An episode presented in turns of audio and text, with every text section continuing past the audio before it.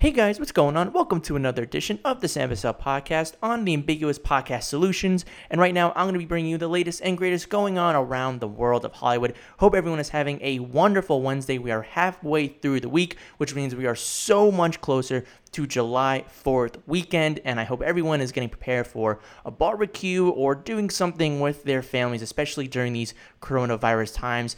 But again, a few more days to get through and a lot that I want to talk about today. I'm going to be talking about Emancipation, the new Will Smith movie landing to a big company that has been making a lot of noise over the last month. I'm going to be talking about the brand new members that are joining the Academy Awards and a few more news articles. But the first thing that I do want to talk about is something that I addressed yesterday that literally breaking right now at the time of this recording of the podcast just came out, and it has to do with the DCEU and specifically with Ray Fisher, who plays Victor Stone, aka Cyborg. And he yesterday I talked about how on Monday he put out a statement on Twitter, or really a little thing on Twitter, talking about how he wanted to redact this uh, a statement that he made about supporting Joss Whedon taking over for Justice League in 2017 after Zack Snyder had to leave due to personal tragedies that befell him that had to let him leave the production of that film. And so I talked about how, well, how come you're going after Joss Whedon? Joss Whedon was really just kind of caught up in the middle of this. I was defending Joss Whedon in that sense because, from all I really knew, he was just kind of assigned to do a job as a director. He knew how to direct these big budget films. The studios must have had him kind of rewrite the script a little bit, add a few more things because they didn't like the direction that Zack Snyder was going in. They wanted to change it up, make it a lot lighter, something that they did with Suicide Squad. And at the time, there was a lot of studio meddling. And so I was asking myself and I was asking him, well, how come you, you didn't elaborate more on the statement? How come you didn't maybe talk about the studio? Or why would you just kind of say, I'm redacting this statement about Joss Whedon? It was very vague. Well, just now, again, at the time of the recording of this podcast, Ray Fisher has come out with another statement regarding kind of elaborating on why he did he what he did when announcing and, and, and retracting the statement that he put out for this tweet. And this is what he put out a little bit ago, and he said, Joss Whedon's on set treatment of the cast and crew of Justice League was gross, abusive, unprofessional, and completely unacceptable. He was enabled in many ways by Geoff Johns and Jon Berg. Accountability is greater than entertainment. And upon hearing that story, I, first of all, I want to apologize personally on behalf of the Sam Bussell podcast for jumping to conclusions on this with Ray Fisher. Again, I'm somebody, I think a lot of people don't know really the whole behind the scenes story of everything that happened with Justice League. And it just seems that this property is just it's just kind of coming in radioactive. There's a lot of drama behind the scenes of what happened in the past with the DCU and, with Warner Brothers. And if this is the case of what Ray Fisher is putting out here, then I again, we don't know Joss Whedon's side of it, but taking it from Ray Fisher's side, who experienced this and, and knows the what it was like on set, who was on set and saw what this was like, I wouldn't. He hasn't said anything over the last few years to why why would he why would you put this out now unless there there has to be some merit to this and so i think for ray fisher we have to take into account that he was on set he knew exactly what was going on and the fact that he knew what he wanted with, with Zack Snyder's vision, and, and for Joss Whedon to potentially supposedly come in here and kind of run things, it seemed like unprofessionally, I think is not right. If, if these accusations are true, then A, for uh, Joss Whedon as a director, then it's not right. It, and I think it makes sense why he wasn't on, on the press tour for this film. He really hasn't talked about this film. And really thinking about it over the last few years, we haven't really seen Joss Whedon in the limelight over the last few years, other than really to associate himself with the Avengers and whatever what happened with in 2017 with Justice League. And the reason I say that, why would Ray Fisher put this out right now is it's not like he he came out in 2018, 2019 and always came out and said, "Well, this is what happened." He's coming out now saying this because he put out a statement retracting what he said about Joss Whedon, which again, when when you're promoting a movie, you never want to promote the, the bad stuff. And so you always got to commend actors for putting on a brave face, even though they didn't like the experience they had with the movie, and marketing it. And so for a long time, there was no reason for Ray Fisher to come out and say a lot of the things that he's saying right now because there was no reason to. Justice League was put to bed. Why bring up a lot of the stuff that came out if this happened years and years ago? But because the Snyder Cut is coming out right now, because there there is more momentum to talk about this is what Zack wanted to do. He didn't get the chance to fulfill it, and these are the reasons that would happen. Then I have to take his words for what they are right now and, and trust him in that. And again, this is just from his perspective. I would like to hear what Joss Whedon has to say, and maybe we can get more insight into what happened. But again, from what we're hearing from Ray Fisher right now, I gotta commend him for elaborating on what happened and putting it out here, and especially in the times that we live in, where Hollywood is, is coming under under under the limelight for not being as diverse or inclusive as it should be. This is one of the things that Ray Fisher is doing right now that you have to commend him for, and, and talking about artists' visions being fulfilled and being and being accepted and being learned at. And and I think this is it, it's just it, it's it's very it's very sad to see this because I think somebody like Joss Whedon I've never heard anything bad about Joss Whedon personally until I heard this stuff from Ray Fisher. I never heard anybody from the set of the Avengers, from Downey Jr., Chris Evans, Chris Hemsworth, Scarlett Johansson, Elizabeth Olsen, James Spader, Tom Hiddleston. I've never heard anything bad happen on the set of those films unless they were under wraps for so long that maybe something happened and maybe the cast and crew decided to move on from him because there was the long history of drama that happened on Age of Ultron where Whedon was tired. He was in disagreements with the with Kevin Feige and Marvel Studios and the way that he wanted to do Age of Ultron that he decided to leave and then they got the Russo brothers for Infinity War and for Endgame. And so maybe the cast and crew said, we don't have to deal with Joss Whedon anymore. Well, let's just focus on the time we have with the Russo brothers with these new, new films that came down the pipeline in 2018, 2019, and then with the with Civil War in 2016. So I think for for for this to to happen, I, I think there's a lot more to unpack. I think there's there's going to be more to this story hopefully in the next few days in the next few weeks because again I want to I want to know more about what happened. If you're saying this now, especially knowing what we know about what happened on Justice League, then let it come out into the spotlight. Let's see what happens and let's see if this really did happen with with Joss Whedon. Will Gal Gadot back this up? Will Jason Momoa back this up? Will Henry Cavill back this up? Will anybody else back this up? And it sounds like because we don't even hear more about Geoff Johns anymore.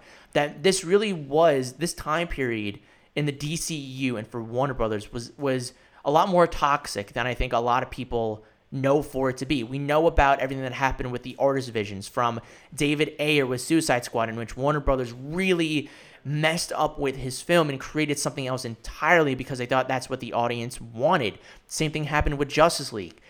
And so I, I really am curious to see if who else backs Ray Fisher up with these comments because again, I, I understand Ray Fisher's perspective and I think we should take his words for what they are, but if you get more people to back you up, especially the stars that were with you, that experienced this with you, and I, and I would not be shocked if Momoa came out and said something. I think Momoa is a big part of this that can come out and say, this is true, this is exactly what happened. Ray Fisher is 100% right. I can corroborate this, this, this, and that. Same thing with Gal Gadot. If everybody can corroborate on this story, then it gives Ray Fisher more merit than just saying, this is exactly what happened. This is why I retracted my statement. Again, I'm I'm on the side of Ray Fisher right now. I have no reason not to be. But if we have, if there's more evidence and there's more statements coming out about it, then it, it has more of a of a of an accurate sense, uh, uh, being accurate and being something that you can actually corroborate and actually really take truth to heart. Because if, if you have multiple people corroborating on a story, it just adds more truth and more leverage to it than if it's just one person accusing another person. Evidence, accusations, uh, uh multiple accusations. We see what's happened in the Me Too movement where it's not just one person that is accusing, it comes out to be 10, 20, 30 people at a time that it's not just something where you can just brush off. So I think if you get more people to come out in support of Ray Fisher, I'm looking at you again, Jason Momoa, Gal Gadot, then I think there could be more credence to this story. Henry Cavill as well, come out and say something. Even Ben Affleck, who doesn't want to be associated with the DC universe anymore, come out and say something to support Ray Fisher. Who again, these are these are serious accusations that I think need to be addressed more. And I think there's going to be more addressing towards this. And again, I it just you can I, there's evidence to see why you haven't seen a lot of Joss Whedon. Maybe people said stuff and it circulated around Hollywood, but it was kept under wraps in terms of not getting out to the press, and they've dealt with it internally. Maybe he's kind of in director's jail at this point right now. So I think it's again stuff that needs to be looked at, needs to be taken into account. There needs to be more statements that are put out in terms of cast members, crew members backing up Joss, not Joss Whedon, but Ray Fisher's statements and adding more credence to this. Again, I have no reason not to believe Ray Fisher, and I'm taking him on what he said, and I'm apologizing for jumping to conclusions on what I thought, why he did what he did, and, and including Joss Whedon in this. And now that he's put out saying, well, Joss Whedon was the one who was treated badly, and he was aided and abetted by people that worked in DC then there needs to be an investigation. There needs to be more journalistic input or more journalistic investigation into why, what happened, what happened. And I, it's just going to keep on coming out. A lot of stuff that I think a lot of the actors were keeping bottled up inside for a long time because, again, a lot of them are uh, wanted to see Zack's vision worked out. And the reason they signed on was because of the vision Zack Snyder put out there. And I think people that have heard the reports that have come out, and I think people that were part of it know that Zack Snyder was really screwed over in this whole entire situation. He really, really was. From Warner Brothers saying that they were in support of Zack Snyder, but deep down wanted to see change to the movie that he created, wanted to see another vision come out, gave that to Joss Whedon, and it seems like Joss Whedon kind of had a hand in things that were happening on set that made it a very uncomfortable experience, it seems like, for Ray Fisher. And again, I wonder if that same sentiment can be said eh, for Momoa, Gal Gadot, Henry Cavill, Ben Affleck, for Ezra Miller, for all the people that were part of the Justice League. Was it that same exact experience? Or is Ray Fisher just completely on his own in this standpoint? Which, again, if, if this is true, then I think the cast members should come out and say that they support Ray Fisher in this and that it is 100% true, or the statement is accurate for what they experienced on the set of Justice League. So again, my apologies to Ray Fisher for jumping to conclusions on the podcast, but again, I I understand now where you're coming from. I can see where you're coming from, and I hope that this is resolved and that there's more found out about the story after the the launch point of the statements that he made moving now i want to move on now to some other news around hollywood that is happening right now and one of the big ones that came out early this morning was probably one of the biggest deals or the biggest deal to ever happen at a film festival coming out of the Cannes Marché Festival and it is the deal of Emancipation, the new film from Antoine Fuqua and Will Smith. This was the hottest topic, the hottest package at the the Cannes festival, and this isn't the Cannes Film Festival, but this is a, an online or, or a festival where films are marketed for being picked up by studios for financing so they can shoot their films. And basically, they package it with, with a log line, a pitch line, and they include a director, maybe a, a writer or two, and they include actors, basically a headline actor or two for that are going to be a part of the movie so they can attract people to finance their films. And this was probably the biggest one to come out that people were really looking forward to. And so there were a lot of talks about this is going to go for around $75 million. You had streaming services like Apple, you had Warner Brothers. There were a lot of studios looking to acquire this film.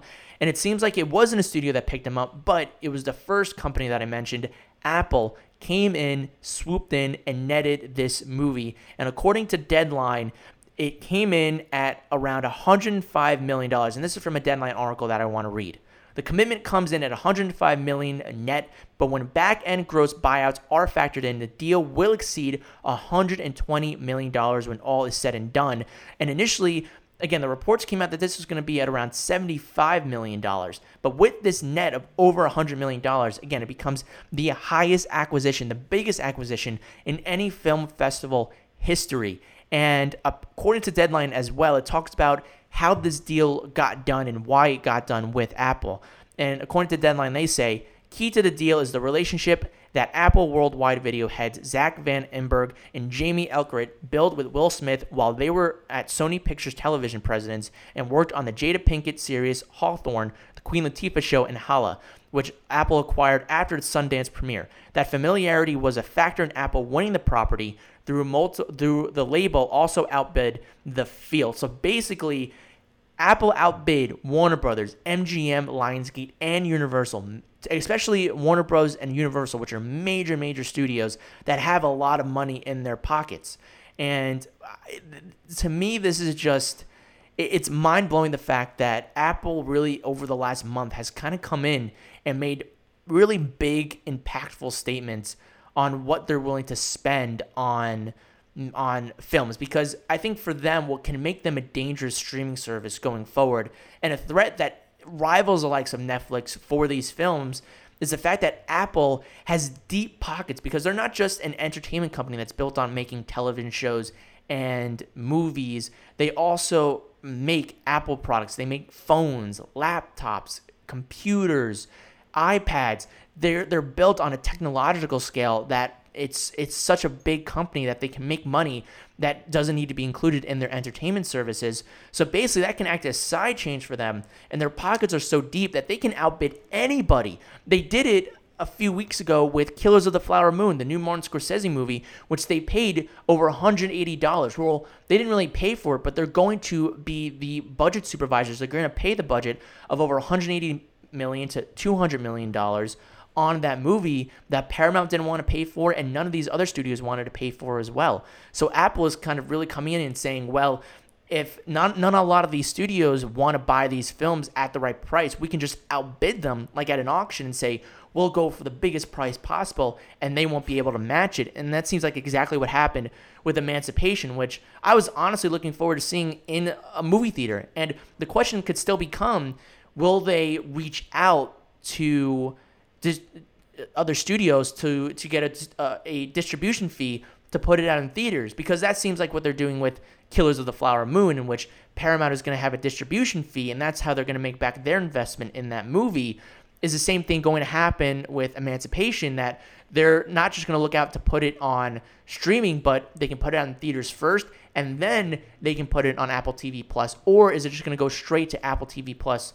like Greyhound is? So I think that there's a lot of questions to come out of this, but a big, big statement from Apple that they might not look at being themselves as, as something that is creatively going to rival the likes of Disney Plus or Netflix, but they have the pockets to outbid anybody to get the big products that they want to, so they can market these big names, these big stars, these big projects that people might want to see that are interesting, and say, we can put in the money towards this and we can make it our own so you guys don't get it. So I think that's. It, this makes Apple a little bit dangerous that I think studios are going to, and other streaming services are going to take them a lot more seriously than I think they they started out to when they started with Apple TV Plus. So I think Apple is, is making a big stand here, and I think it's it's come to play, and, and I, I think this is going to be something to watch over the next few years, really. I think to see where Apple lands, and when you see them at film festivals, and you look and you're seeing what films they're interested in, you're going to have to go in big and swinging big, because that's what Apple is going to level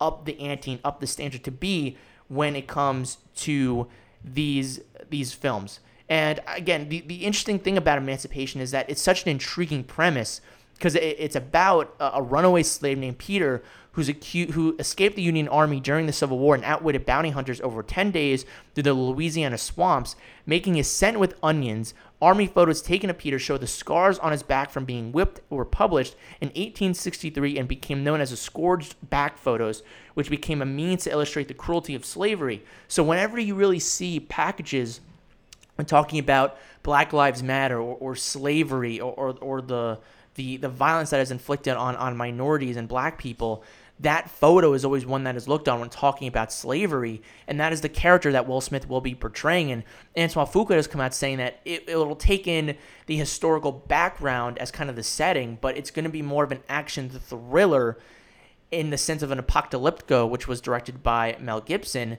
than it will be then something more along the lines of a 12 Years a Slave. So I think the premise, the, the star, the director, it's all there, which is why this was such a sexy package for people to really look at and see, well, we want this as well, because you got Will Smith, who's a, a tremendous star. So Apple really kind of landed big in, in getting the biggest package in at the Cannes Virtual Festival that premiered over the last few weeks. What do you guys think about this? That Emancipation will be coming out. Let me know what you think and leave me your thoughts moving on to a film that I want to talk about, and that has to do with Mulan director Niki Caro directing a, a, brand new film that she's coming out with after Mulan called Beautiful Ruins.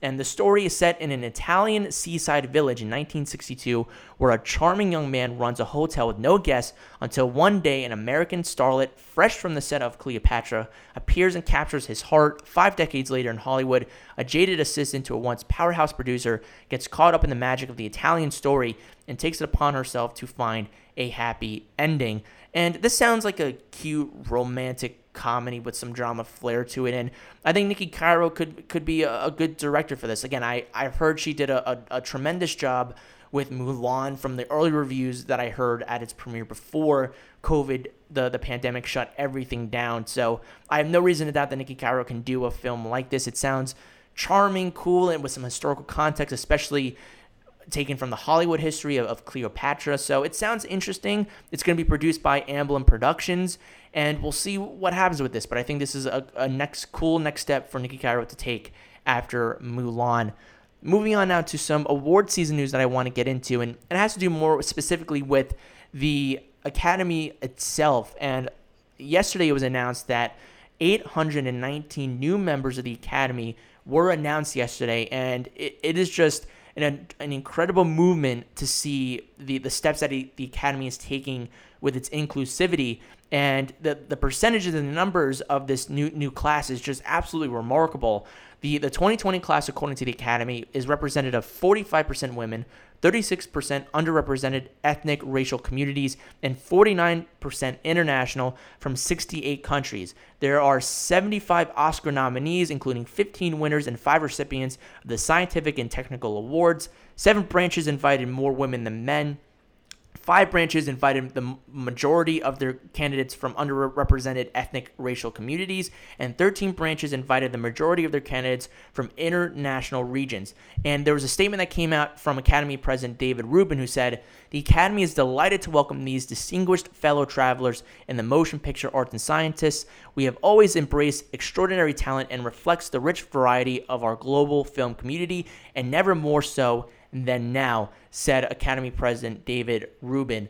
And again, it's just every single year, it seems like the Academy, even though the numbers are down in terms of new members, to see that they really are trying to focus on representing more minority voices that haven't been heard and not really being more uh, uh, of a group that is all white that they want to see more diversity within the academy i think is incredible and you see it in the in the nominee not the nominees but the members that have been inducted, such as Yalitza Aparicio from Roma, Awkwafina, Zazie Beetz, Zendaya. You have Ana de Armas, Mackenzie Davis, Kaitlyn Dever. You also have Cynthia Erivo. You have John David Washington. The cast of Parasite is in the Academy. You have Florence Pugh. You have Robert Eggers, Matt Reeves, Lulu Wang, Alma Har'el, Ari Aster.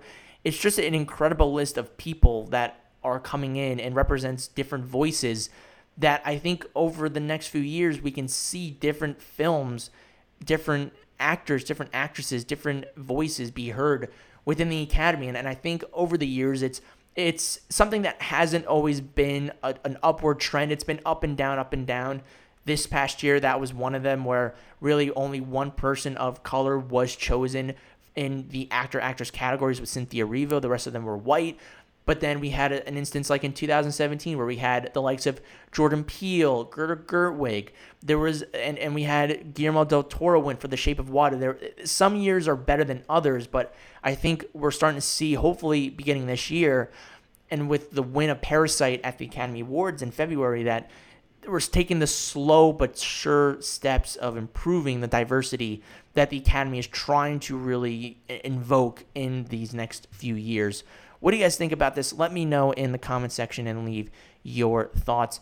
Moving on to, to an article that I want to talk about from Deadline that has to do with the studios and, and what they're looking at doing with the coronavirus. And, and we've heard over the last week or so that Tenet uh, moved, Mulan moved, all these films have decided to move, and even theater chains have decided to move towards the end of July to reopen the cinemas now that a lot of the major films, the newer films, are coming out towards the end of the summer season.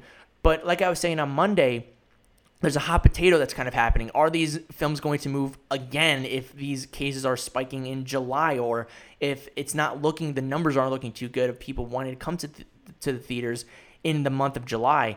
So, Deadline came out with an article last night that I thought was very interesting, detailing what studios are looking at right now. And it's not really sounding too good for the month of August. And this is the article that comes out from Deadline, and specifically what I'm quoting here.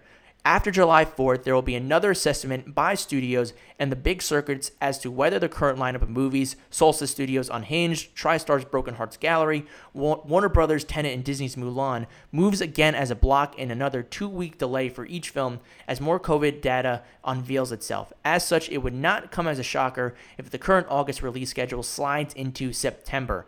At the same time, we're hearing that New Lines The Conjuring 3, The Devil Made Me Do It, is poised to depart its current September 11th release date, the post Labor Day weekend, which Warner Brothers has turned into a hot launch pad for horror movies, to 2021. Warner Brothers would not confirm that assessment, however. This boils down to the studio opening Christopher Nolan's Tenet first, while also protecting what is a near $2 billion film franchise in Conjuring across six titles, Already, the studio has RSVP'd June 4th for an untitled New Line horror film, and we can get Logic dictate our guesses about what that situation could be. And it also says that all exhibitors and rival studios are taking their cues from Warner's and Disney in how they respond to scheduling movies in the current COVID 19 environment. So basically, what this kind of means is that right now, Warner Brothers and Disney are at the forefront of launching films to begin the COVID 19 pandemic. It sounds like Paramount Universal, they're going to take their cues from them and say, whatever they do first, we're going to follow afterwards. So they're basically letting them be in the sacrificial lambs of seeing what their films want to do. And then if everything looks good, they'll come out with their movies next. And again, this is no surprise the reports that are, are coming out. It basically sounds like we should expect once again these films moving basically into the fall movie season and into September, basically starting to ting- starting to mingle and, and starting to change up the and tinker with the different films that are coming out in September, which is why for Conjuring 3, basically what they're saying is Conjuring 3, which was supposed to come out in September, can basically move to June 4th, and then they can slot Tenet right into that date if the need so be, since it is right now coming out on August 12th. So I just think this is more hot potato that's happening. And I just think at this point, might as well just move everything to the end of 2020. I think we're looking at a Quiet Place Part 2 potentially moving out of the September 4th slot and maybe into either uh, the farther half of 2020 into November, December, or they might just say, let's cut our losses in 2020, like a lot of other films have done, and move to 2021. A lot of the major films that you look at that are coming out, minus Wonder Woman 1984 coming out in October, moved initially to November and December because I think they were so worried about there would be so much uncertainty happening that by November, December, there would be some kind of response that could be cooked up for COVID at that point that people would be willing to go to the theaters once again, even with social distancing guidelines and other COVID guidelines that will be imp- implemented for public outings. But it just doesn't seem like that is the case for the summertime right now. And, and I just think Warner Brothers, Disney, they just need to solidify dates and say we're moving it back this much once again and not moving it all these two weeks, two weeks, two weeks, and just put it on a date and, and be done with it. And then I think stop having people kind of guess and, and move around. I mean, it's getting them really good press, especially for Tenet, which needs press, especially being an original Nolan film. This is just giving them free advertising to kind of do this with. But I just think at this point, just cut your losses on it and move to a date where you're saying, okay, we feel safe, confident with this enough that no one will be happy with this. Warner Brothers will be happy with this. And everyone can go about their days just hoping that this pandemic ends sooner rather than later. What do you guys think about this news, about the deadline article? Do you think we're going to have movie theaters by the summertime, specifically in August? Yes, no, that'll be the Twitter poll question for today. You can find it on my Twitter page and put in your thoughts there. Moving on now to one of the last few things that I want to talk about. The last thing in terms of movie news is a trending trailer that I want to talk about. It has to do with a documentary that came out at the Sundance Film Festival called Boy State. It is directed by Jesse Moss and Amanda McBaine, who collaborated on the 2014 film The Overnighters. And The Boy State is basically a documentary that is from the synopsis that is said a wildly entertaining and continually revealing immersion into a week long annual program in which a thousand Texas high school seniors gather for an elaborate mock exercise building their own state government. Filmmakers Jesse Moss and Amanda McBaine closely track the escalating tensions that arise within a particularly riveting gubernatorial race training their cameras on unforgettable teenagers like Ben, a Reagan loving arch conservative who brims with confidence despite personal setbacks, and Steven, a progressive minded child of Mexican immigrants who stands by his convictions amidst the sea of red. In the process, they have created a complex portrait of contemporary American masculinity, as well as a microcosm of our often dis- dispiriting national political divisions that nevertheless manages to plant seeds of hope. Now, that is a, a, doozy of a plot, but when you watch the trailer for it, it, it basically kind of sums up what this movie is going to be. I've heard really good things about it from Sundance. It won the Grand Jury Prize for Best Documentary, and it looks, especially in, in the political political climate that we live in today, especially with the 2020 election on the horizon, I think this is the perfect time to release a, a film like this, a documentary in which you see younger people – taking the initiative to rise up in politics and, and, and, and plot their versions of what America has to be. And it, and it shows both sides. It shows the conservative side and it shows the progressive side, which I think in a lot of political movies, documentaries, you need to show both sides of it and not just the one side of everything that goes on. So I'm excited to see what Boys State is and, and what it does. And it sounds like it could be a really good documentary. It's set to come out funny enough, on Apple TV Plus on August 14th, and it is going to open up in select theaters on July 31st.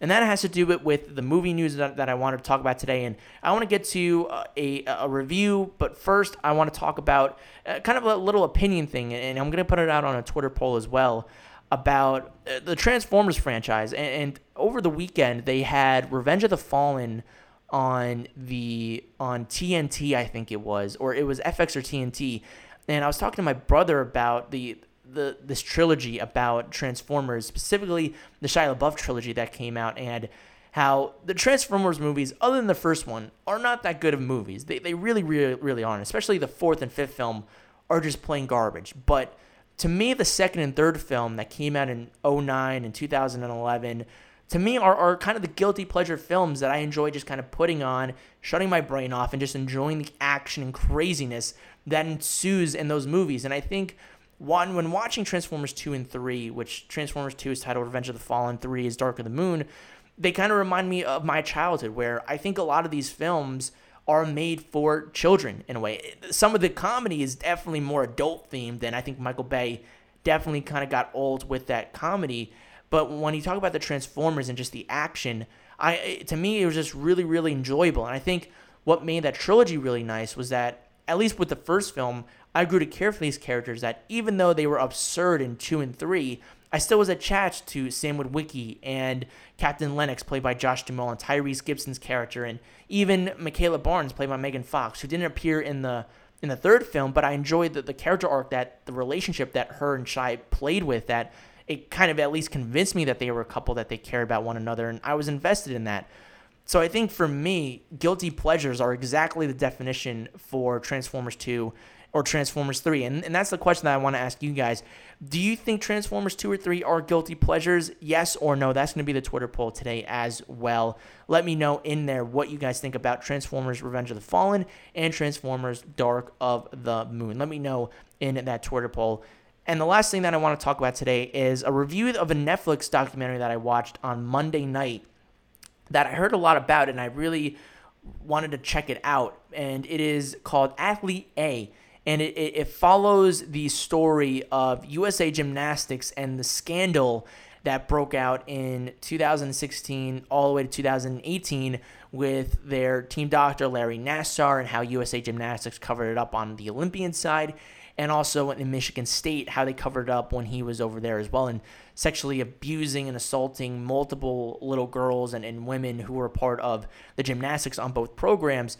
And what's interesting is that I really I knew the story of Larry Nassar going into this, and I, and I learned a lot from the from that side, and I read a lot of articles. But the one thing that really surprised me about this was that it flip flops between showing athlete A, who in this film is Maggie Nichols, who was a part of USA Gymnastics but didn't make it to the 2016 team, and she was what the first one to report it on the USA Gymnastics side to Larry Nassar, which is why she was dubbed Athlete A.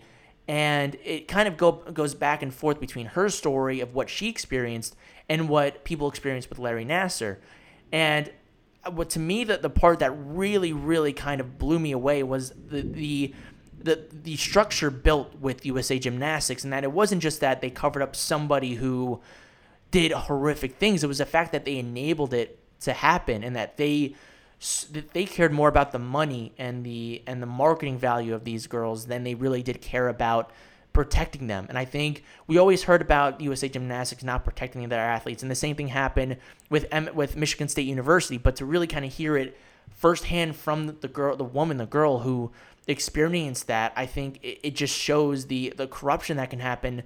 Eh, in a, in a level of that kind of sort where money is everything to people and that it's not just about these women the, these these people and how it really kind of went in depth about the the the, the the cruelty of USA Gymnastics and the price of winning and the, the passion that you have for one sport, but can it be taken away when you're not being treated correctly? And I think it is just such an incredible, insightful documentary about showing things that you might know about the story of USA Gymnastics and gymnastics in general, but it added really insightful perspective of this one woman who's really at the center of it all, who brought down USA Gymnastics alongside Larry Nassar because – Larry Nassar could have been convicted, and that was it. And, and USA Gymnastics could have been implicated, but Maggie Nicholas, her case really kind of brought down USA Gymnastics and started really kind of seeing, hopefully, a, a new direction for that that company going forward. So I highly recommend everybody checking this film out. I give it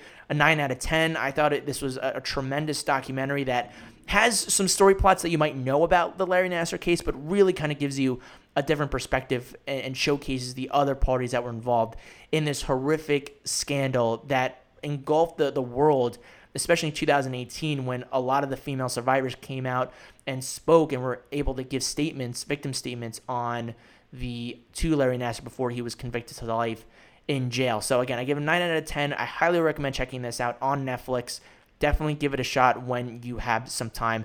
But guys, that's going to do for this edition of the Sam Bussell podcast. Thank you so much for tuning in. Be sure to check out my channel for more content. You can check me out on Spotify, Apple Podcast, Stitcher, Radio Public, SoundCloud, and much more. Also, make sure to tune in onto the Ambiguous Podcast Solutions and be sure to check out the other amazing shows that are on there, such as You Mad Bro, the number one source to see what the internet is pissed off about on a weekly basis. Also, check out goal driven professionals geared toward improving client relations, return on investment, and customer acquisition costs for independent businesses and services. Also, check out The Daily Grind, a weekly motivational podcast with Kelly Johnson, giving you everyday tips and key takeaways on reaching your goals. You can check them out on the website ambiguousproduction.com, also on Facebook and Twitter at Real Ambiguous. And if you want to check out Canopy Treehouse, use the coupon code AMBIGUOUS. Also, make sure to follow me on social media. You can also find me on Twitter at Bussell Samuel. That's B U S S E L L S A M U E L. Again, that's B U S S E L L S A M U E L. And on Facebook at Sam Bussell. Thank you guys again so much. And until next time, keep on screening.